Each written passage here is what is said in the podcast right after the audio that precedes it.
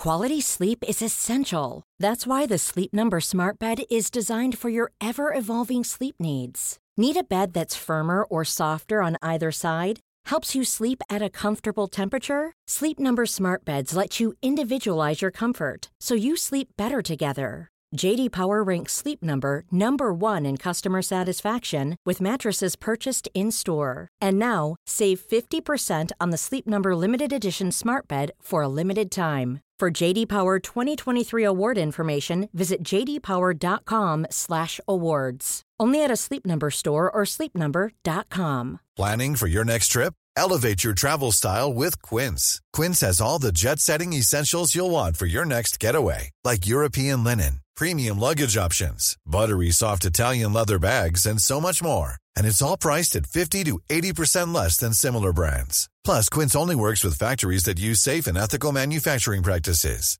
Pack your bags with high-quality essentials you'll be wearing for vacations to come with Quince. Go to quince.com slash trip for free shipping and 365-day returns. One size fits all seems like a good idea for clothes until you try them on. Same goes for healthcare. That's why United Healthcare offers flexible, budget friendly coverage for medical, vision, dental, and more. Learn more at uh1.com.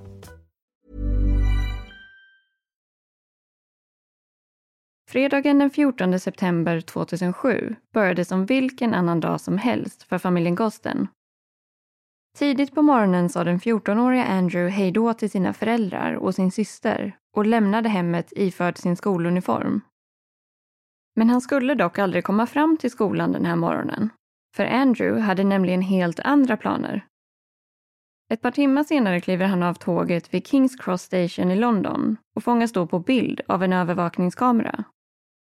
Och det här skulle senare komma att bli det allra sista spåret i Andrews minst sagt oförklarliga försvinnande.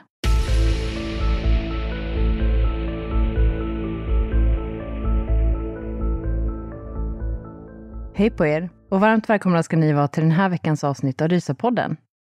Och idag ska vi prata om försvinnandet av den 14-åriga pojken Andrew Gosten. Yes, och eh, det här fallet är ju lite unikt eftersom att man på ett eller annat sätt faktiskt vet att Andrew frivilligt valde att hoppa på ett tåg till London den här dagen istället för att gå till skolan som han normalt brukade göra. Men det som tyvärr inte är lika uppenbart är ju varför han gjorde det och vad som hände honom när han väl kom fram. Ja, och det här är nog faktiskt ett av de mest förvirrande och frustrerande fall som vi hittills har tagit del av. För det finns nämligen också så otroligt många olika tänkbara scenarion i just det här försvinnandet. Och sen finns det ju till och med teorier om att Andrew, av någon okänd anledning, faktiskt har valt att hålla sig borta alla dessa år. Även om det kanske inte känns som den mest troliga teorin. Nej, för det finns ju egentligen ingenting som man vet om som tyder på att han skulle ha velat hålla sig borta från sin familj och sin hemstad. Men det är ju också det som bidrar till den här känslan av förvirring. För att i det här fallet så känns det lite som att det faktiskt inte finns någonting som tyder på någonting alls. Det finns helt enkelt betydligt fler frågor än vad det finns svar. Men i vanlig ordning har vi en hel del information att ta oss igenom och vi vill ju såklart att ni ska känna er minst lika förvirrade som vi gör. Så därför tycker jag nog att vi tar och sätter igång direkt.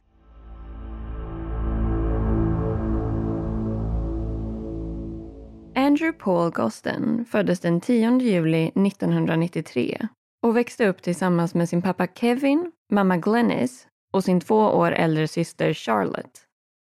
Familjen bodde i Balby utanför staden Doncaster i South Yorkshire. Och större städer som ligger relativt nära är bland annat Leeds, Manchester och Liverpool. Och ungefär två timmar med tåg och tre timmar med bil söderut så ligger även huvudstaden London. Och pappa Kevin och mamma Glennis var båda två kristna och väldigt aktiva i kyrkan. Men däremot uppges de ha varit väldigt noga med att inte vilja tvinga på barnen sin kristna tro under uppväxten och att helt enkelt låta dem välja sin egen väg i livet. Men både Andrew och Charlotte ska ändå ha varit med i kyrkan en hel del och haft en stark koppling dit. Men samtidigt var det inga som helst konstigheter om de inte ville följa med till kyrkan och istället ville hitta på någonting annat. Så man kan absolut säga att de växte upp i ett kristet hem, men inte ett speciellt strikt sådant. Och Andrew beskrivs som en relativt tystlåten, lugn och djupsinnig person. Han var ganska så blyg och när han väl yttrade sig och pratade om olika saker så var det ofta väl genomtänkt. Och av familj, vänner och lärare beskrivs Andrew som extremt intelligent och han ska ha haft väldigt lätt för att snabbt lära sig nya saker. Hans absolut starkaste ämne var dock matematik och han kunde lösa tal och beräkningar i huvudet som många andra inte ens skulle klara av med hjälp av en miniräknare. Och Andrew var dessutom medlem i något som kallades för The Young Gifted and Talented Program som var ett statligt initiativ i Storbritannien mellan åren 2002 och 2010.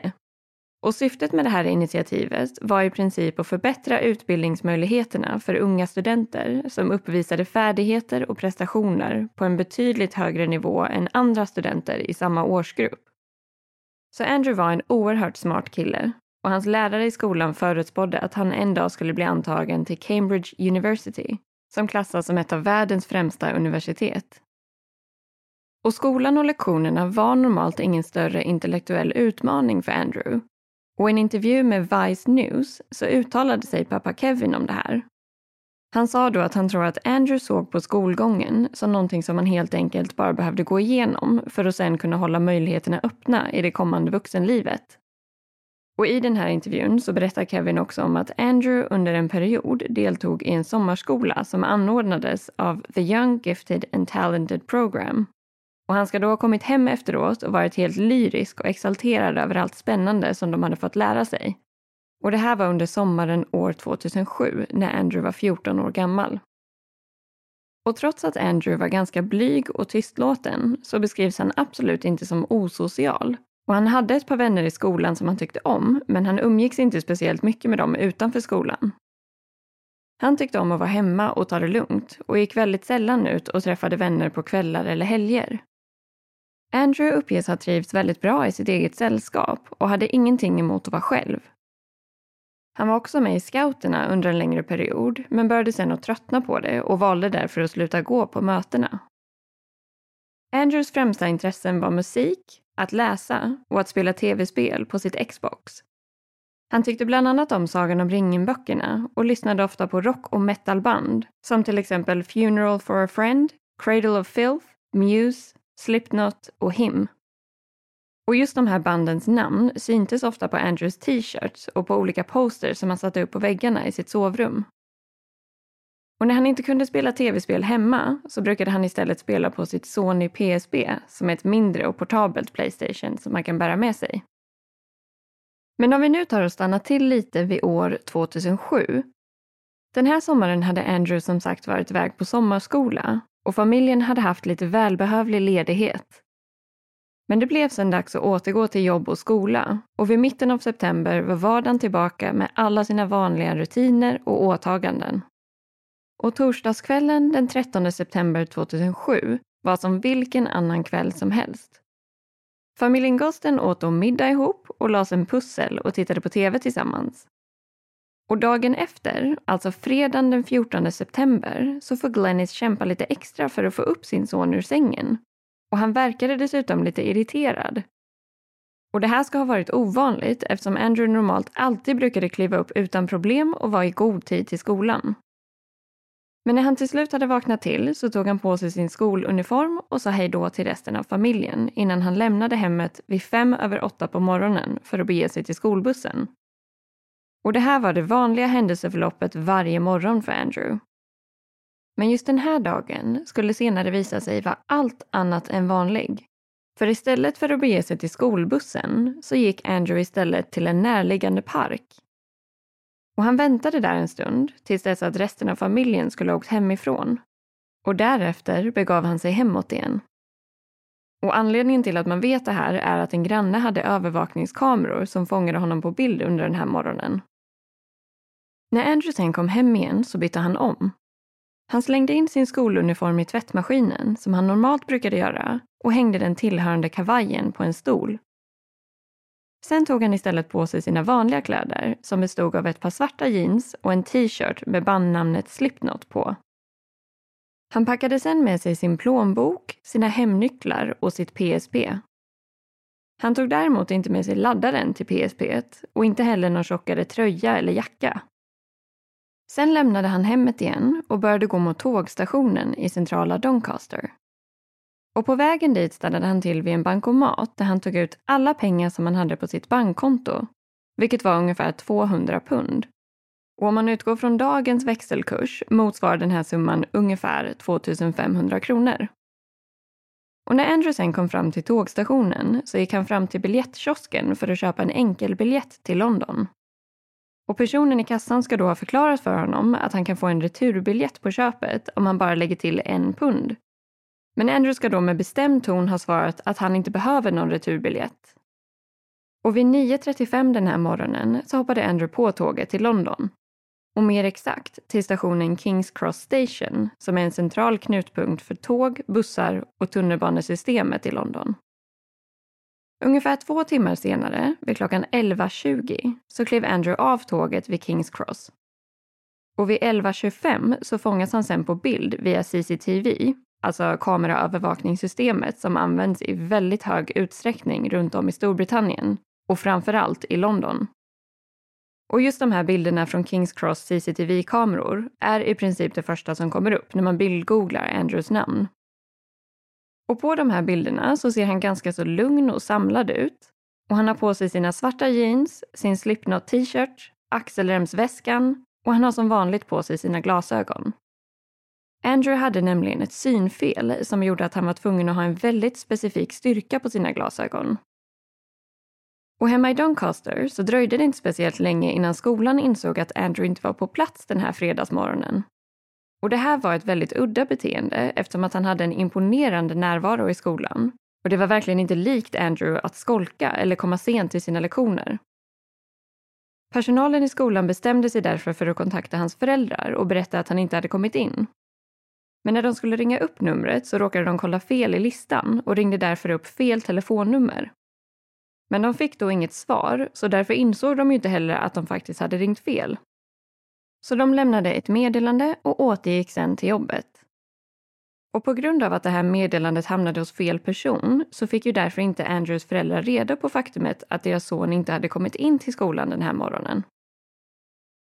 Och senare den här dagen kom Kevin, Glennis och Charlotte hem från skola och jobb och det började bli dags för familjen att äta middag.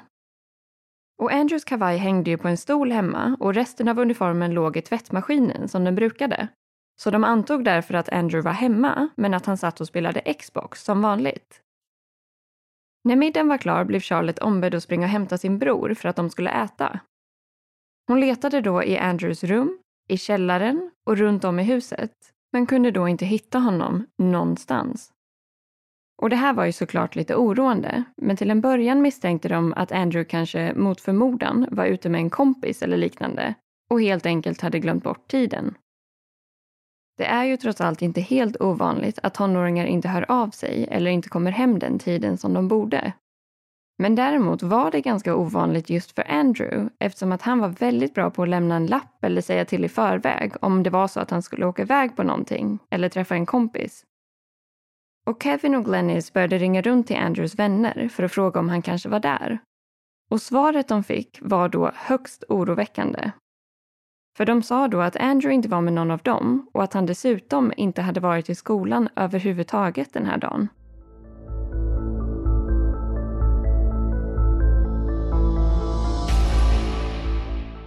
Kevin, Glennis och Charlotte insåg direkt att någonting var väldigt fel när även personalen på skolan kunde bekräfta att han inte hade varit på några av sina lektioner under dagen. Och vid det här laget hade ju tyvärr ganska många timmar passerat sedan personalen hade råkat ringa fel nummer. Så egentligen visste man ju faktiskt att Andrew var försvunnen redan på morgonen. Men på grund av det här olyckliga misstaget så dröjde det ända fram till kvällen innan familjen insåg det här. Men de gav sig i alla fall ut och sökte igenom området och vägen som Andrew brukade ta till och från skolan, men hittade då inga spår eller ledtrådar. Och runt klockan sju den här kvällen ringde familjen till polisen och berättade att Andrew var försvunnen. Och sen tog det imponerande nog bara ett par timmar innan en affisch med information och bild på Andrew hade tagits fram för att kunna delas ut i området.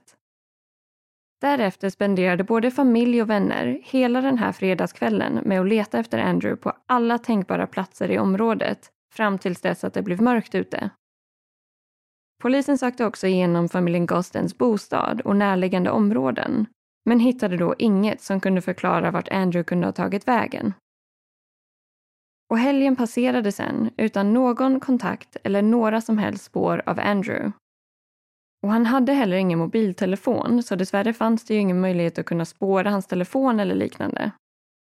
Han hade dock haft en mobil tidigare, men ska då knappt ha använt den och sen till slut tappat bort den. Och Kevin och Glennis ska då ha erbjudit sig att ersätta den här telefonen. Men Andrew ska då inte ha varit speciellt brydd om det här och sagt att han mycket hellre ville ha ett Xbox. Men ett par dagar efter försvinnandet fick polisen i alla fall reda på att Andrew hade varit på tågstationen i Doncaster på fredagsmorgonen och där köpt en enkel biljett till London. Och det här kom fram efter att polisen hade pratat med kvinnan som sålde biljetten till Andrew och lyckligtvis hade hon då kommit ihåg det här mötet.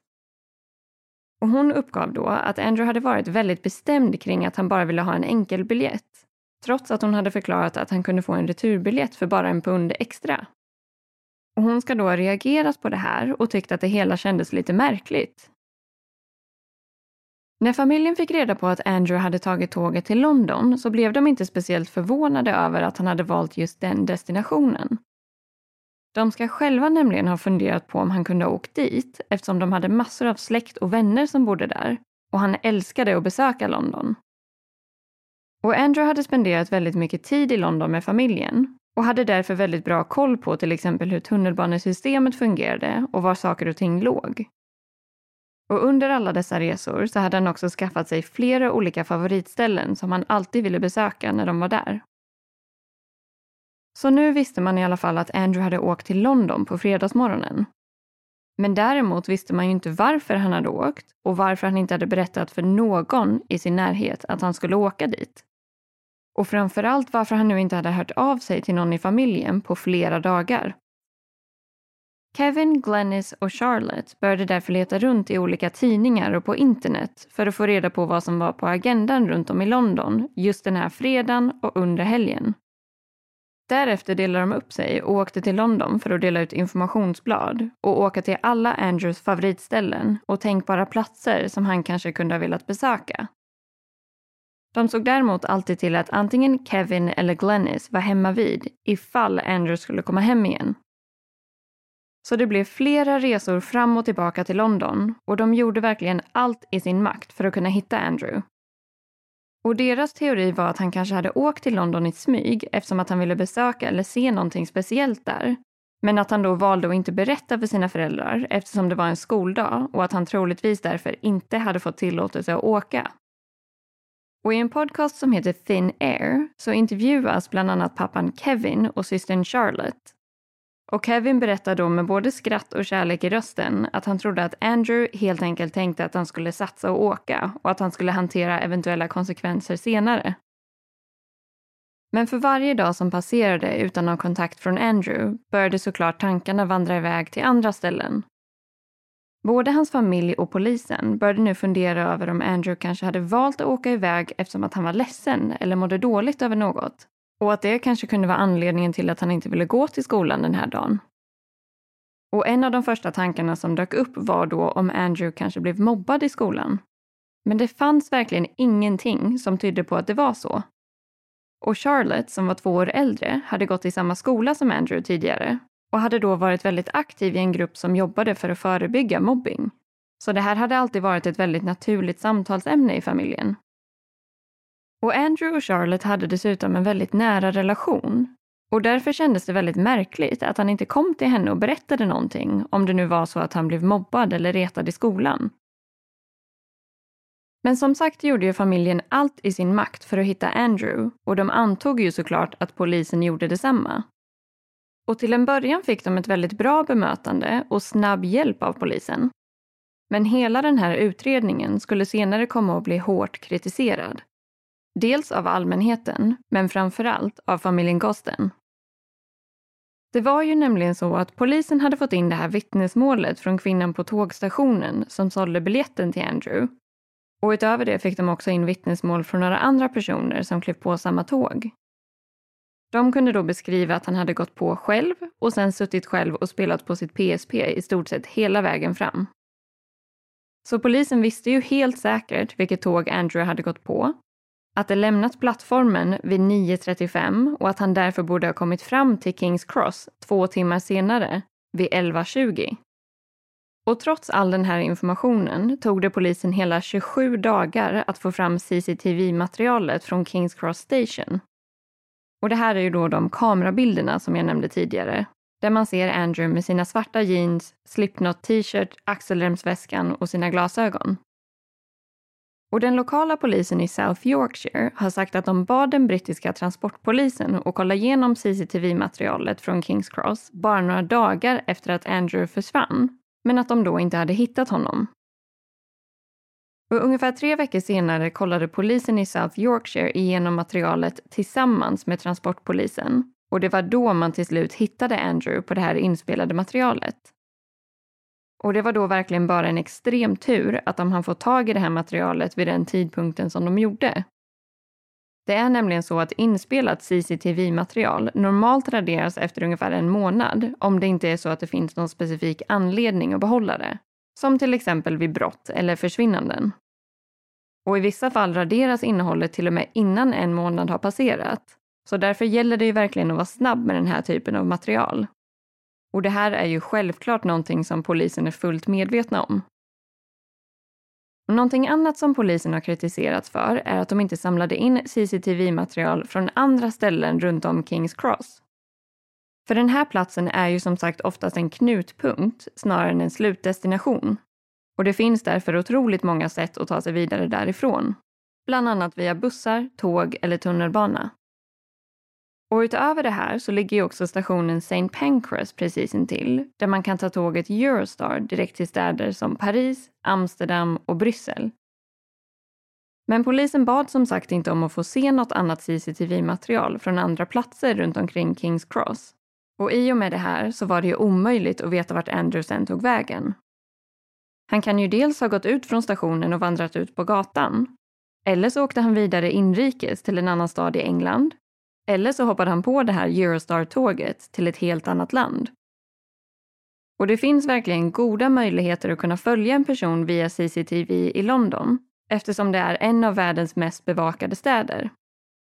Och enligt hemsidan cctv.co.uk finns det idag över 600 000 kameror installerade i London. Och en Londonbo som pendlar till och från jobbet och går ut en sväng på lunchen uppskattas kunna fångas på bild ungefär 300 gånger under en och samma dag. Och givetvis var de här siffrorna lägre år 2007. Men fortfarande vore det ganska så konstigt om Andrew inte hade fångats på bild igen vid ett senare tillfälle i ett så pass centralt område som Kings Cross Station. För de här övervakningskamerorna finns ju nämligen installerade i butiker, på restauranger, kontor, allmänna platser och såklart även i kollektivtrafiken. Så om polisen hade bett om att få se material från andra närliggande platser hade man ju eventuellt kunnat lista ut åt vilket håll Andrew faktiskt begav sig efter klockan 11.25 den här förmiddagen.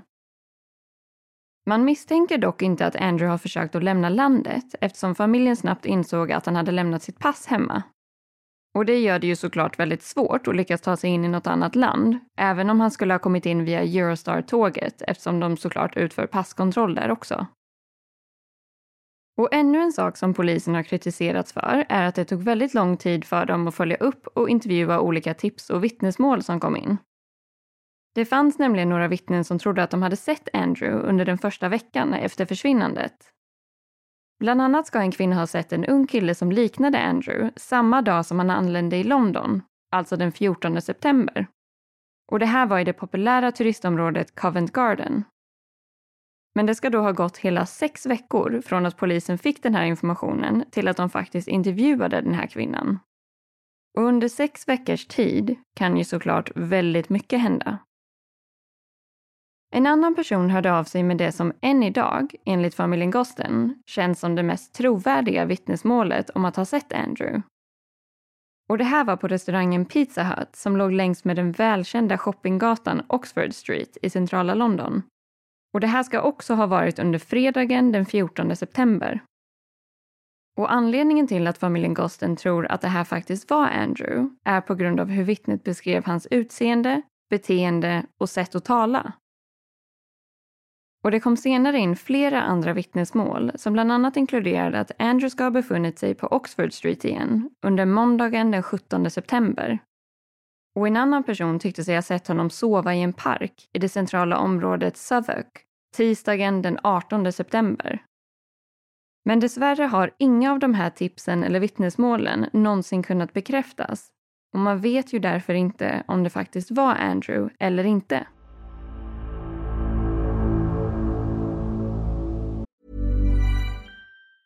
Hey, it's Danny Pellegrino from Everything Iconic. Ready to upgrade your style game without blowing your budget? Check out Quince. They've got all the good stuff shirts and polos, activewear, and fine leather goods, all at 50 to 80% less than other high end brands. And the best part? They're all about safe, ethical, and responsible manufacturing. Get that luxury vibe without the luxury price tag. Hit up quince.com slash upgrade for free shipping and 365 day returns on your next order. That's quince.com slash upgrade. Many of us have those stubborn pounds that seem impossible to lose, no matter how good we eat or how hard we work out. My solution is PlushCare.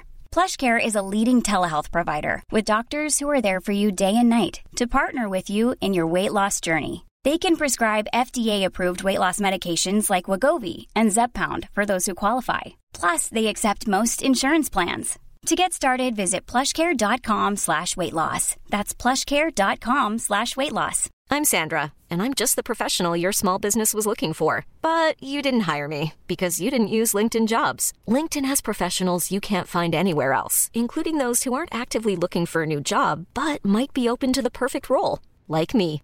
In a given month, over 70% of LinkedIn users don't visit other leading job sites. So if you're not looking on LinkedIn, you'll miss out on great candidates like Sandra. Start hiring professionals like a professional. Post your free job on linkedin.com/achieve today. Väldigt tidigt i den här utredningen så började polisen utreda om Andrew eventuellt kunde ha lämnat några digitala spår efter sig. Och att dessa i sånt fall kanske kunde förklara varför han valt att åka till London. Kanske hade han börjat prata med någon online och bestämt att de skulle ses i London just den här fredagen. Men ganska så snabbt insåg de att det här inte kändes som en speciellt trolig teori. För det första hade ju Andrew som sagt ingen mobiltelefon. Familjen ägde en laptop, men det var hans syster Charlottes och hon hade bara haft den i ungefär två månader innan Andrew försvann. Det fanns dock datorer i skolan och på det lokala biblioteket, men polisen sökte igenom Charlottes laptop och alla de andra datorerna utan att hitta någonting som tydde på att Andrew skulle ha använt dem. Kevin uppgav dessutom att Andrew inte ens hade en e-mailadress vid tidpunkten för försvinnandet. Och det här var ju år 2007, så det fanns såklart sociala medier som bland annat Facebook. Men det var ju inte alls lika vanligt förekommande som idag. Dessutom har Charlotte uttalat sig om att hennes lillebror inte var det minsta intresserad av sociala medier.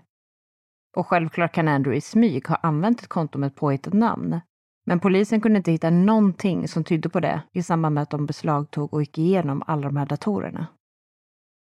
Man letade också upp det unika serienumret till Andrews PSP som han hade med sig den dagen han försvann. För det gick nämligen att chatta och skicka meddelanden till andra personer via den här spelkonsolen. Även om det kanske inte var det smidigaste sättet att hålla kontakten på.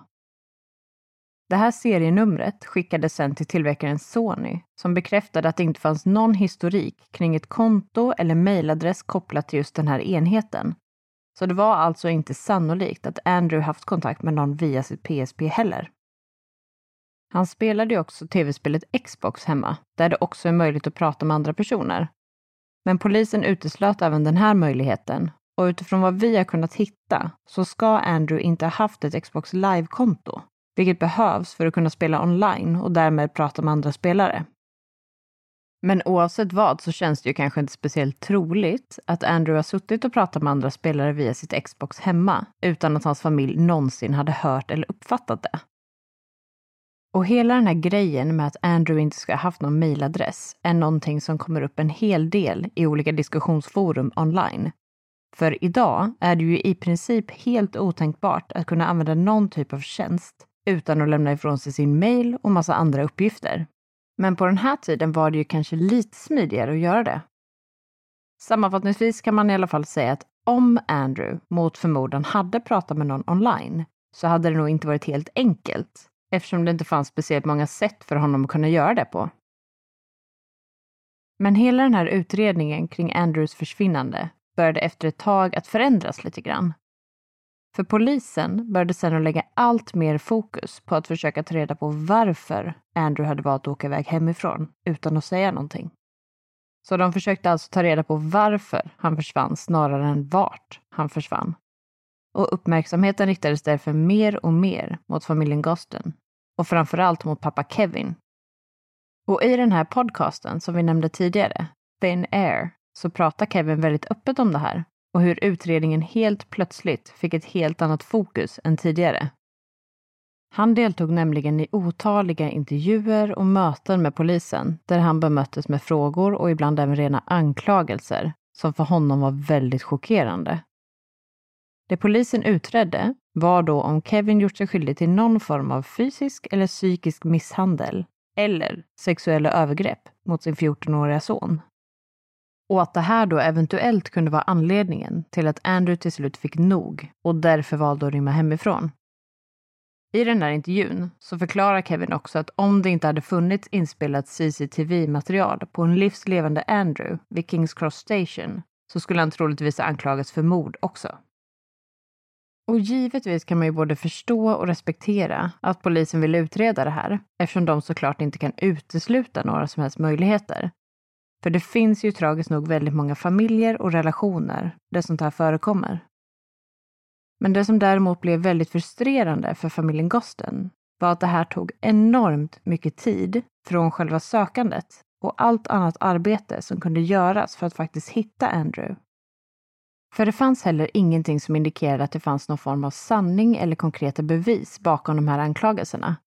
Och Kevin och Glennis har under årens lopp aldrig blivit officiellt anklagade för någon form av brott eller inblandning i Andrews försvinnande. Så det enda som de faktiskt har gjort är att använda all sin tid, kraft och energi åt att försöka hitta sin son. Men när utredningen bytte fokus från att leta efter Andrew så rann bägaren över för Kevin. Som man såklart kan förstå så mådde han själv och resten av familjen redan extremt dåligt över vad som hade hänt. Och att sen bli anklagad för att sexuellt ha utnyttjat eller misshandlat sin son blev då mer än han kunde hantera.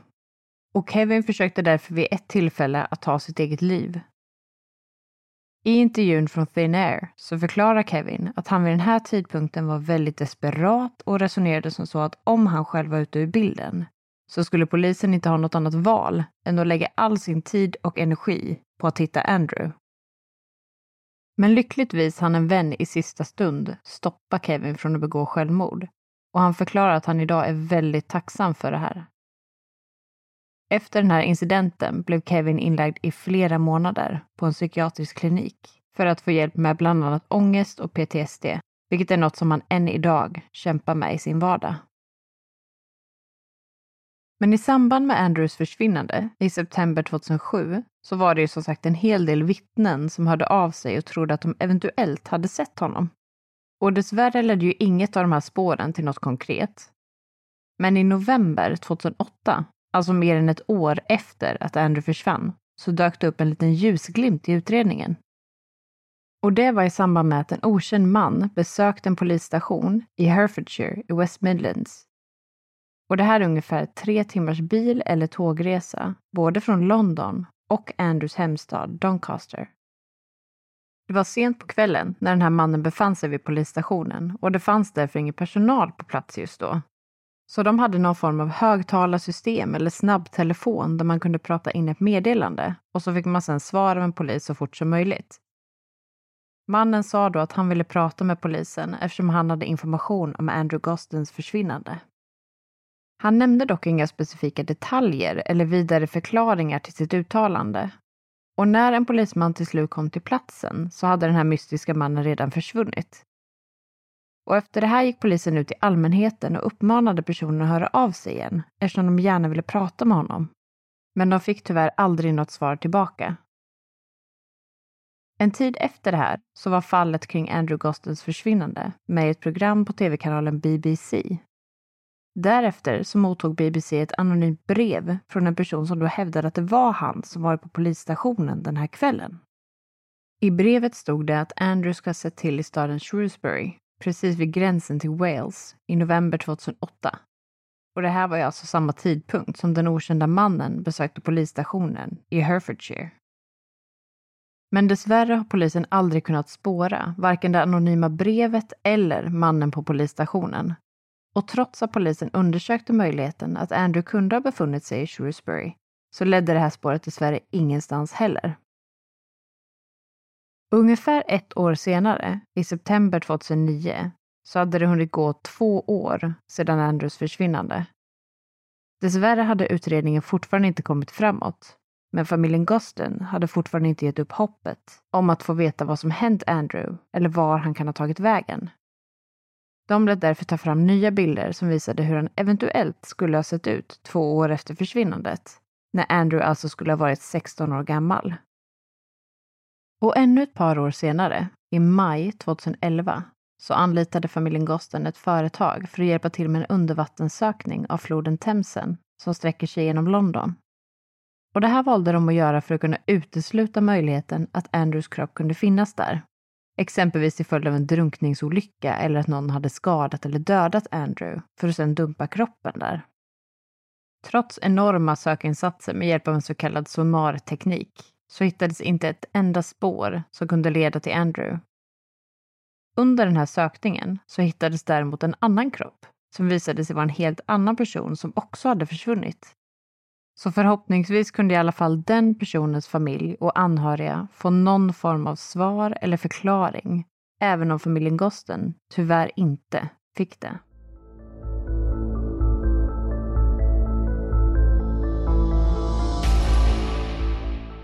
Som alltid i sådana här typer av fall så finns det väldigt många olika teorier och tankar om vad som kan ha hänt och varför. Och det som är lite speciellt i just Andrews fall är att man faktiskt vet att han själv valde att lämna sitt hem den här morgonen och att han dessutom valde att inte berätta för någon varför han gjorde det. Men det här faktumet betyder ju inte nödvändigtvis att han aldrig ville återvända igen. Planen kan ju absolut ha varit att åka till London över en dag eller över helgen och sen komma hem igen. Men att någonting hände honom som gjorde att han aldrig fick den möjligheten. Men det finns också en hel del teorier som handlar om att Andrew helt enkelt ville försvinna och att han inte hade någon som helst tanke på att komma tillbaka igen. Bland annat att Andrew ska ha varit deprimerad och inte alls trivdes med sitt liv hemma i Doncaster Därför har det funnits tankar om att han kanske åkte till London för att spendera sin sista tid i sin favoritstad innan han slutligen valde att ta sitt eget liv där. Men enligt familjen Gosten ska det inte ha funnits några som helst tecken på att Andrew var deprimerad eller led av psykisk ohälsa. Och givetvis är det omöjligt att veta hur någon annan faktiskt mår på insidan. Vissa människor kan ju må otroligt dåligt utan att det någonsin syns eller märks utåt. Och Andrew beskrivs dessutom som en person som höll väldigt mycket inom sig. Så det är ju väldigt svårt att veta hur tankarna gick i hans huvud innan han försvann. Men om det nu var så att han hade begått självmord i London, eller någon annanstans för den delen, så är ju fortfarande frågan varför man än idag aldrig har hittat Andrews kropp på exempelvis sjukhus eller bårhus. En annan teori som ofta nämns är att Andrew ska ha varit gay och inte velat berätta det här för familj och vänner eftersom han var rädd att de inte skulle acceptera hans sexuella läggning. Och familjen Gosten har sett det här som en möjlig teori, samtidigt som de har svårt att förstå varför Andrew i sånt fall inte skulle kunna berätta det här för dem. Och Kevin har gång på gång förklarat att det inte skulle spela någon roll alls och att de älskar Andrew oavsett vad. Men om det nu var så att han av någon anledning ville lämna sitt gamla liv för att starta upp ett nytt liv någon helt annanstans, så är det ändå ganska svårt att förstå varför han inte skulle lämna ett meddelande eller få någon att berätta för hans familj att han är okej okay och att de inte behöver leta efter honom. Men allt det här är ju såklart väldigt svårt att förstå och spekulera kring. Och man vet ju aldrig. Han kanske hade sina skäl till att bara försvinna och inte säga någonting. Men det finns ju också en hel del saker som talar emot att Andrew planerade att vara borta en längre period, eller till och med för alltid. Bland annat så lämnade han väldigt många olika saker hemma som man nog spontant tänker att han borde ha tagit med sig om han inte tänkt återvända. Han tog ju med sig sitt PSP, men valde att inte ta med laddaren, vilket känns konstigt. Han tog ut alla sina pengar på väg till tåget, men han lämnade kvar kontanter som han hade sparat ihop i sitt sovrum. Han tog inte med sig någon väska med grejer, inte ens en tjocktröja eller jacka, om det skulle bli kallt. Om han skulle starta ett nytt liv, skulle han då inte försöka ta med sig så mycket saker hemifrån som möjligt för att kunna klara sig på egen hand? Och även om Andrew var väldigt smart och begåvad så var han ju fortfarande ett 14-årigt barn som givetvis inte resonerar på samma sätt som en vuxen. Men han valde ju dessutom att lämna kvar sitt pass och att ta med sig sina hemmanycklar. Så på ett eller annat sätt så kändes det ju ändå som att han tänkte komma hem igen efter sitt besök i London. Och vi var ju inne på den här teorin om att Andrew kanske hade pratat med någon online och åkt till London för att mötas upp den här dagen. Men som sagt var det inte mycket som tydde på att han hade kommunicerat online överhuvudtaget. Men en annan vinkel på den här teorin är ju att Andrew skulle ha börjat prata med någon offline, eller i verkliga livet som det också kallas, och sen valt att åka till London för att möta upp personen där. Det finns de som misstänker att Andrew kanske hade träffat någon på den här sommarskolan som han var iväg på innan han försvann. Och det här var ju alltså sommarskolan som anordnades av The Young Gifted and Talented Program. Och Andrew ska ju ha varit ovanligt exalterad och intresserad av vad de fått lära sig där. Kanske fanns det någon person där som hade gjort upplevelsen extra bra. Men oavsett vad så finns ju möjligheten att han åkte till London för att träffa någon som han kände, eller i alla fall trodde att han kände, och att något hemskt inträffade i samband med det här. Kanske ville den här personen lura iväg Andrew för att kunna skada honom, kidnappa honom eller till och med döda honom. Eller så kanske en olycka av något slag inträffade, vilket ledde till att den här personen försökte täcka upp och gömma bevisen genom att göra sig av med Andrew. Det kanske finns någon där ute som egentligen vet betydligt mer om det här fallet, men aldrig sagt något av rädsla att åka fast. Och som vi var inne på tidigare så tror ju Kevin att Andrew eventuellt åkte till London i smyg eftersom han ville göra eller se något där och inte trodde att han skulle få lov av sina föräldrar eftersom det var en skoldag. Bland annat så tyckte Andrew om att besöka olika museer och utställningar, men framför allt älskade han ju musik. En vanligt förekommande teori är därför att Andrew åkte till London eftersom han ville gå på en konsert. Och som sagt var ju några av hans favoritband Funeral for a Friend, Muse, Slipknot och Him. Och fredagen den 14 september 2007 så spelade det brittiska metalbandet Sixth på O2 Academy Islington som ligger inom gångavstånd till Kings Cross Station. Och det här ska dessutom ha varit en väldigt speciell avskedskonsert, vilket kanske gjorde det ännu mer intressant och viktigt att gå på. Och även om det inte var känt om Andrew gillade det här bandet eller inte, så kom det upp eftersom att de tidigare hade spelat och turnerat ihop med Slipknot, som Andrew älskade. Han hade ju till och med sin Slipknot t-shirt på sig den dagen han försvann.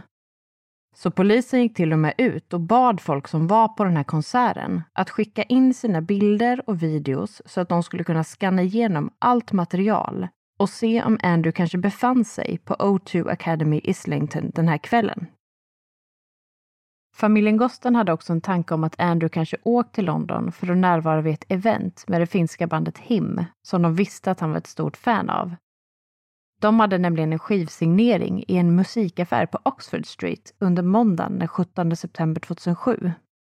Och som vi var inne på tidigare så var det ju faktiskt också ett vittne som tyckte sig ha sett Andrew just på Oxford Street det här datumet. Utöver det här har flera andra konserter och spelningar kommit på tal, men tyvärr har man aldrig lyckats bekräfta om Andrew faktiskt var på någon av de här spelningarna eller eventen. Och det som kanske talar emot att han åkte till London i smyg var faktumet att hela familjen gillade musik och hade varit på flera konserter tillsammans. Bland annat hade Andrew varit på en stor konsert med bandet Muse med Kevin och sin syster Charlotte. Så om han verkligen ville gå på en konsert känns det kanske lite märkligt att han inte ens försökte ta upp det här med sina föräldrar och istället bara antog att han inte skulle få lov att åka i september 2017 så var det tio år sedan Andrews försvinnande och för att uppmärksamma det här så blev Andrew ansiktet utåt för Find Every Child. Och det här är en årlig kampanj över hela Storbritannien som drivs av den ideella organisationen Missing People. Men trots den enorma uppmärksamheten som kampanjen fick så ledde det tyvärr inte till några nya ledtrådar. År 2018 så gick familjen Gostad ut med information om att de hade blivit kontaktade av en man som trodde sig haft kontakt med Andrew på ett onlineforum. Den här personen ska ha bett om hjälp i ett onlineforum eftersom hans pojkvän hade lämnat honom och han behövde samla ihop 200 pund för att kunna betala hyran. Och personens användarnamn var Andy Rue och Roo är ju kort för kangaroo, alltså känguru. Och Andrews familj har uppgett att de brukade kalla honom för Roo när han var liten eftersom han var så hoppig och livlig. Men den här Andy Roo uppgav i alla fall att han bodde i staden Lincoln. Och när den här mannen frågade om han inte kunde föra över lite pengar för att hjälpa till så svarade Andy Roo att han tyvärr inte hade ett bankkonto eftersom han hade flyttat hemifrån när han var 14 år gammal.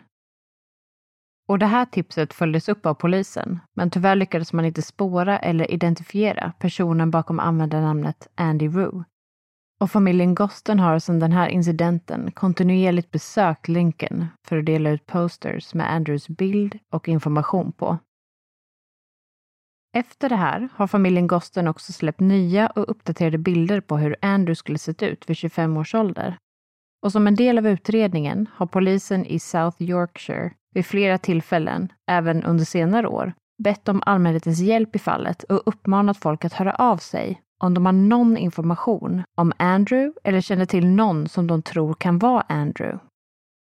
Polisen har också delat hans DNA, fingeravtryck och tandavtryck med relevanta avdelningar och organisationer. De har undersökt om någon som liknar Andrew kan ha ansökt om pass eller andra officiella dokument och de har till och med kontaktat olika optiker och tillverkaren av de glasögonen som han använde för sitt specifika synfel. Allt det här för att undersöka om någon använt sig av ett liknande glasögonrecept som Andrew. Men tyvärr har man fortfarande inte lyckats besvara frågan om vad som faktiskt hände honom och vart Andrew tog vägen den här dagen i september 2007. Den stora frågan i det här fallet är ju också om han ville försvinna eller om någonting hände honom, vilket gjorde att han aldrig fick återvända hem igen. Och nu har ju snart 13 år passerat sedan den dagen han försvann. Men fallet är fortfarande öppet och aktivt. Och under alla dessa år har familjen Gosten aldrig gett upp hoppet om att en dag få veta sanningen kring Andrews försvinnande.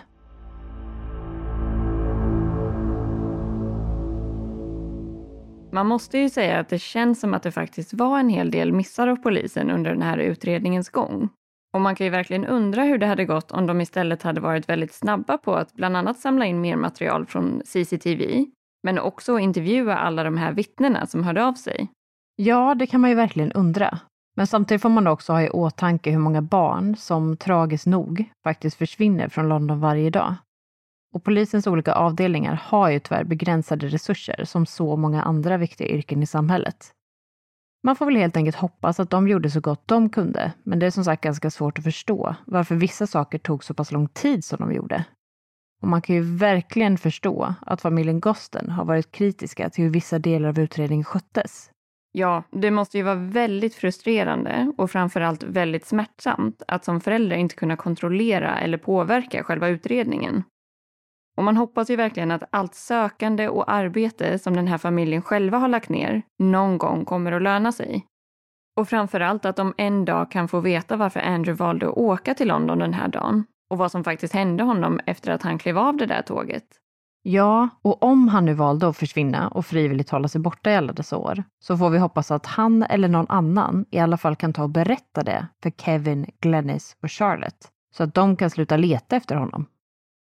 Och det här är verkligen en minimal sannolikhet, men eventuellt kanske några av er som lyssnar har bott i London tidigare, eller till och med var på någon av de här konserterna som vi nämnde i september år 2007.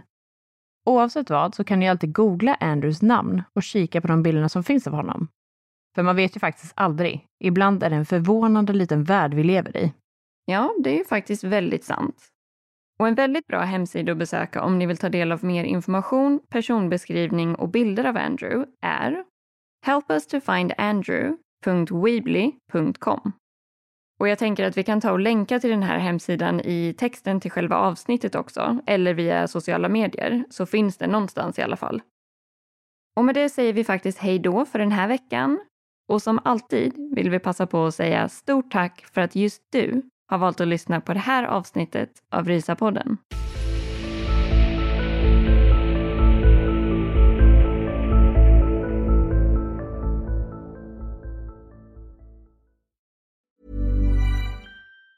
Hey, it's Danny Pellegrino from Everything Iconic. Ready to upgrade your style game without blowing your budget? Check out Quince. They've got all the good stuff shirts and polos, activewear, and fine leather goods, all at 50 to 80% less than other high end brands. And the best part? They're all about safe, ethical, and responsible manufacturing.